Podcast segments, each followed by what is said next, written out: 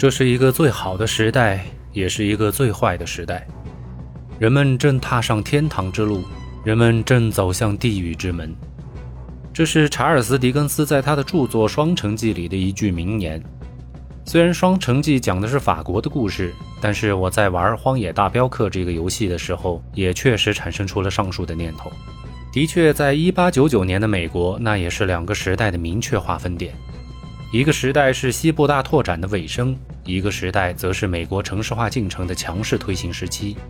西部大拓展，我们可以看作是牛仔时代的巅峰。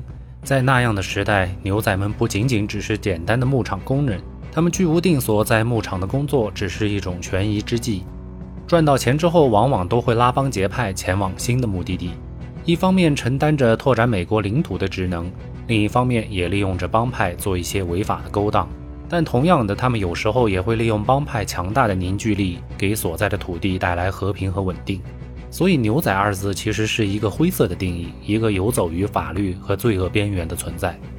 但随着城镇化的发展和美国铁路大量的连通了各个城镇，牛仔们发现，原来他们的传统技能已经变得微不足道。之前需要很多牛仔共同押运的几百头牛这样的一个活儿，如今通过火车就可以很轻松地实现长途转运。面临失业的牛仔们就只能利用帮派的力量扩大违法的勾当。这样一来，一个平衡点就轻易被打破了，牛仔就成为了当时日渐堕落的一个群体，所形成的帮派则成为了联邦政府必须打击的对象。于是，牛仔们所做的事情就显得异常矛盾。他们一边抢火车，一边躲避联邦探员追捕的同时，还不曾忘记照顾那些穷苦的人们。于是，在一个帮派当中，经常能够看到除了牛仔之外，还有着各种老弱病残。这个特殊的群体夹在两个不同的时代缝隙中苟延残喘，成为了美国发展进程中最神奇的一段历史。游戏所处的年代也正是这样一个特殊的年代。游戏最有意思的是，先出的第一代作品讲述的是第二代作品尾声七年之后的故事，也就是说，第二代作品实际上是第一代的前传。而新公司为什么要这么做？主要也就是在第一代作品当中没有阐述足够的历史背景。导致了很多，包括美国自己的玩家对游戏的真实性产生了极大的怀疑，从而产生了游戏过于虚构的感觉。从这一点来看，我个人认为美国的历史教育做的其实并不是很好。于是，R 星用第二代作品完整的讲述了牛仔帮派的没落和联邦政府之间的恩怨情仇，同时也通过宏大的场景向玩家展示了在工业进程之下所推动的城市化发展给牛仔带来的机遇和挑战。这些机遇和挑战又极大地促进了牛仔们自己内部的分崩离析，从而产生出各种信任和背叛、出卖与复仇的故事主旨。所以，两代作品时间跨度超过了二十年，所涉及的地域横跨了整个美国西南部和墨西哥的一部分。这样最直接的后果就是，虽然故事讲清楚了，但游戏进程太长，而且 R 星也将游戏做得过于逼真，还是导致了一部分玩家对游戏失去了耐性。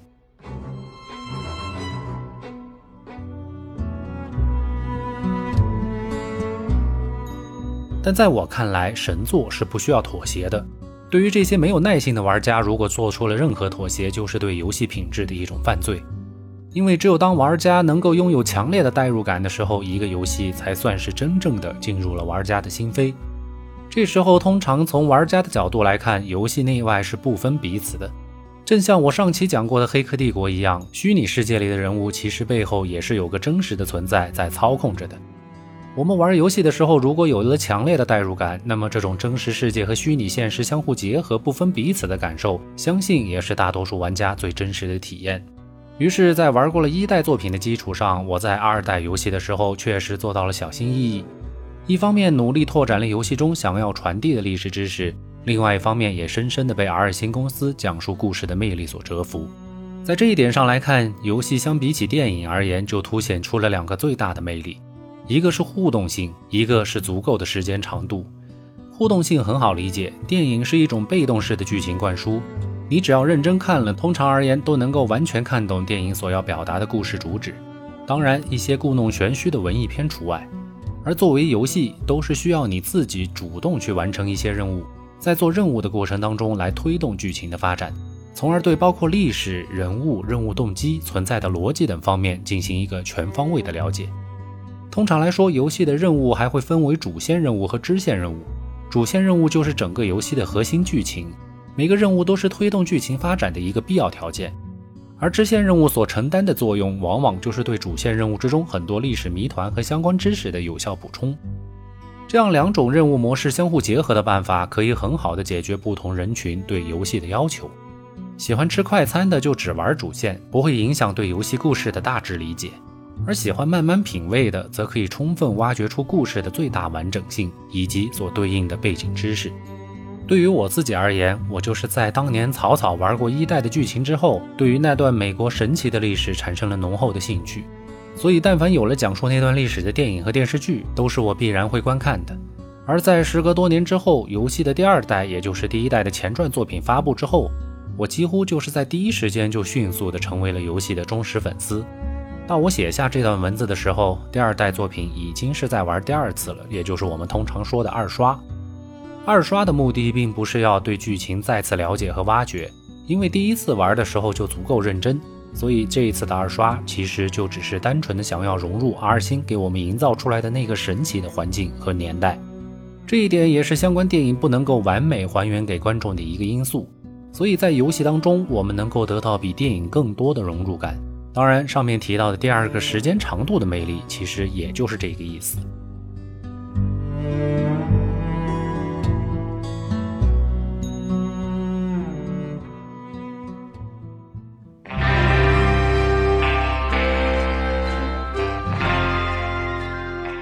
回到游戏的原声音乐，《荒野大镖客》的原声音乐来自 R 星的御用音乐家伍迪·杰克逊，他几乎包揽了 R 星所有独立大作的原声音乐制作。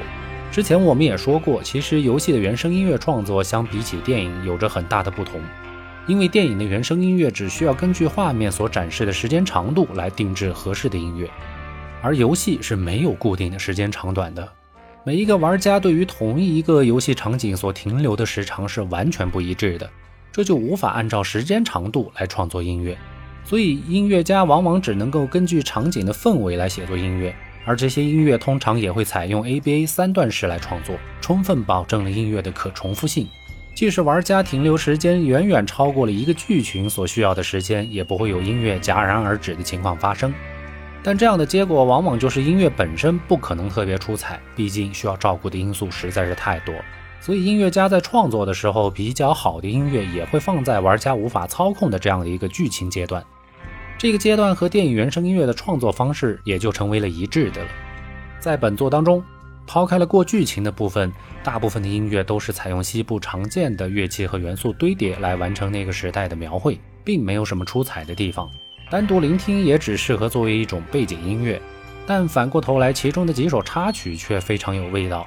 不仅突出了时代特征，更把剧情的走向带入到了顶点，让玩家能够更好的融入故事，产生强烈的代入感。那么，下面我们就来讲讲其中的两首插曲吧。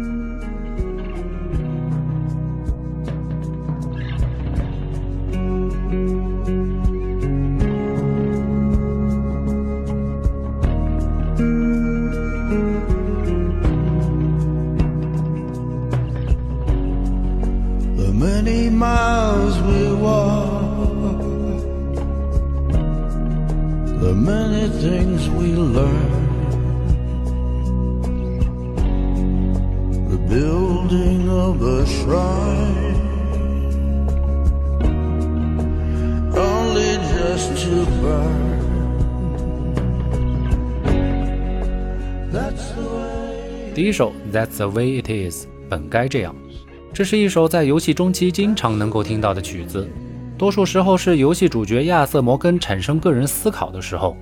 每当亚瑟开始质疑自己的帮派与现实社会之间的关系的时候，以及和其他首领们对帮派今后走向产生分歧的时候，这首曲子总会适时的出现。曲子慵懒而空旷，与美国西部的荒芜在意境上非常贴切。但曲调之中，除了这种慵懒之外，还有着些许的无奈和悲伤，将亚瑟内心的矛盾表露无遗。歌曲来自加拿大著名音乐人 Daniel Lanois。他在该歌曲中空灵的嗓音一下子就抓住了 R 星游戏制作人的心，这首歌也就自然而然地成为了最能够代表亚瑟的曲目，成为了游戏迷心中的经典。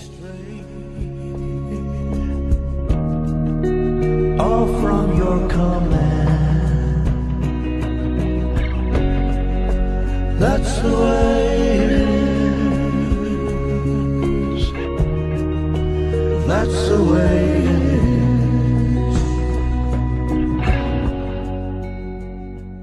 曲子的配器很简单，两把电吉他、一个沙锤、一个键盘就组成了整个乐队的全部，但营造出来的氛围感却不可小觑。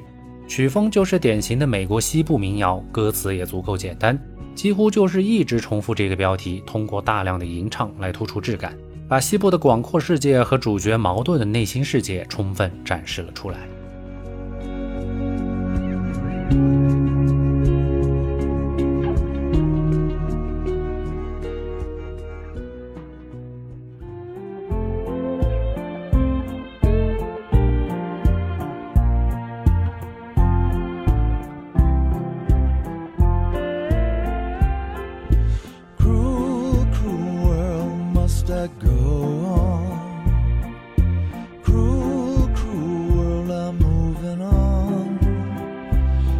Been living too fast i've been living too wrong. Cruel cruel world let's go 第二首 cruel cruel world 残酷的世界。歌曲来自美国加州音乐家 josh homie 曲风同样慵懒但与上一首不同这首曲子的慵懒只体现在人身上整体的曲调却是一首足够活泼的舞曲。这种四二拍的舞曲在美国西部历史上非常流行，因为创作起来足够简单，节奏也非常明显，无论有没有音乐天分的人都能够跟着哼唱和舞蹈，所以在美国西部的酒吧之中非常常见。每当这种类型的音乐响起，人们也就可以跟随着节奏开始跳一种简单的摇摇舞。这种舞蹈同样也不需要任何技巧，只需要两个人轻轻抱在一起开始摇摆就可以了，是一种最简单的社交舞蹈。这里插一句，正是因为四二拍音乐易于找到节奏，所以我们通常听到的儿歌也大多会采用四二拍来写作，方便婴幼儿学会并跟着哼唱。这首曲子是游戏通关之后，游戏的第二主角约翰营造自己农场的时候出现的。较为活泼的曲风和慵懒惬意的演唱，象征着约翰有了一个 happy ending，是一个皆大欢喜的结局。不过，玩过一代的玩家也知道，这种皆大欢喜的结局只是一个假象，因为随后的故事又让玩家认识到了社会的残酷。所以，欢快曲风下的标题竟然是“残酷的世界”，并且“残酷”二字还重复了一次，足以想见第一代的故事又注定也是一个悲剧。desert road, desert plain. I have seen so much pain. Now I see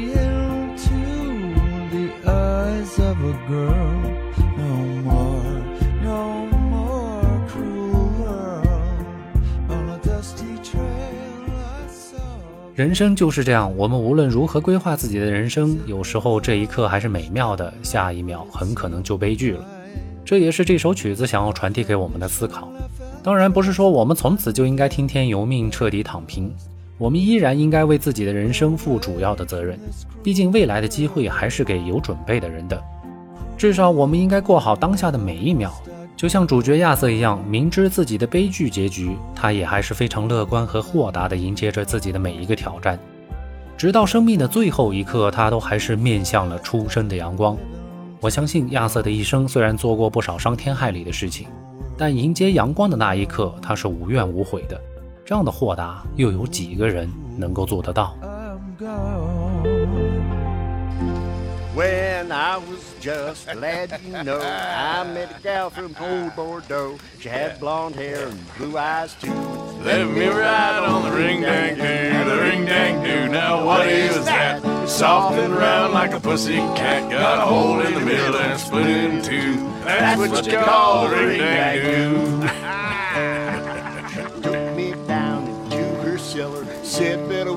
a mighty fine fellow. Fiddly wine, Whiskey too. Let me ride on the ring dang the ring dang doo. Now what is that? It's all around like a pussycat. Got a hole in the middle and split in two. That's what you call a ring dang doo.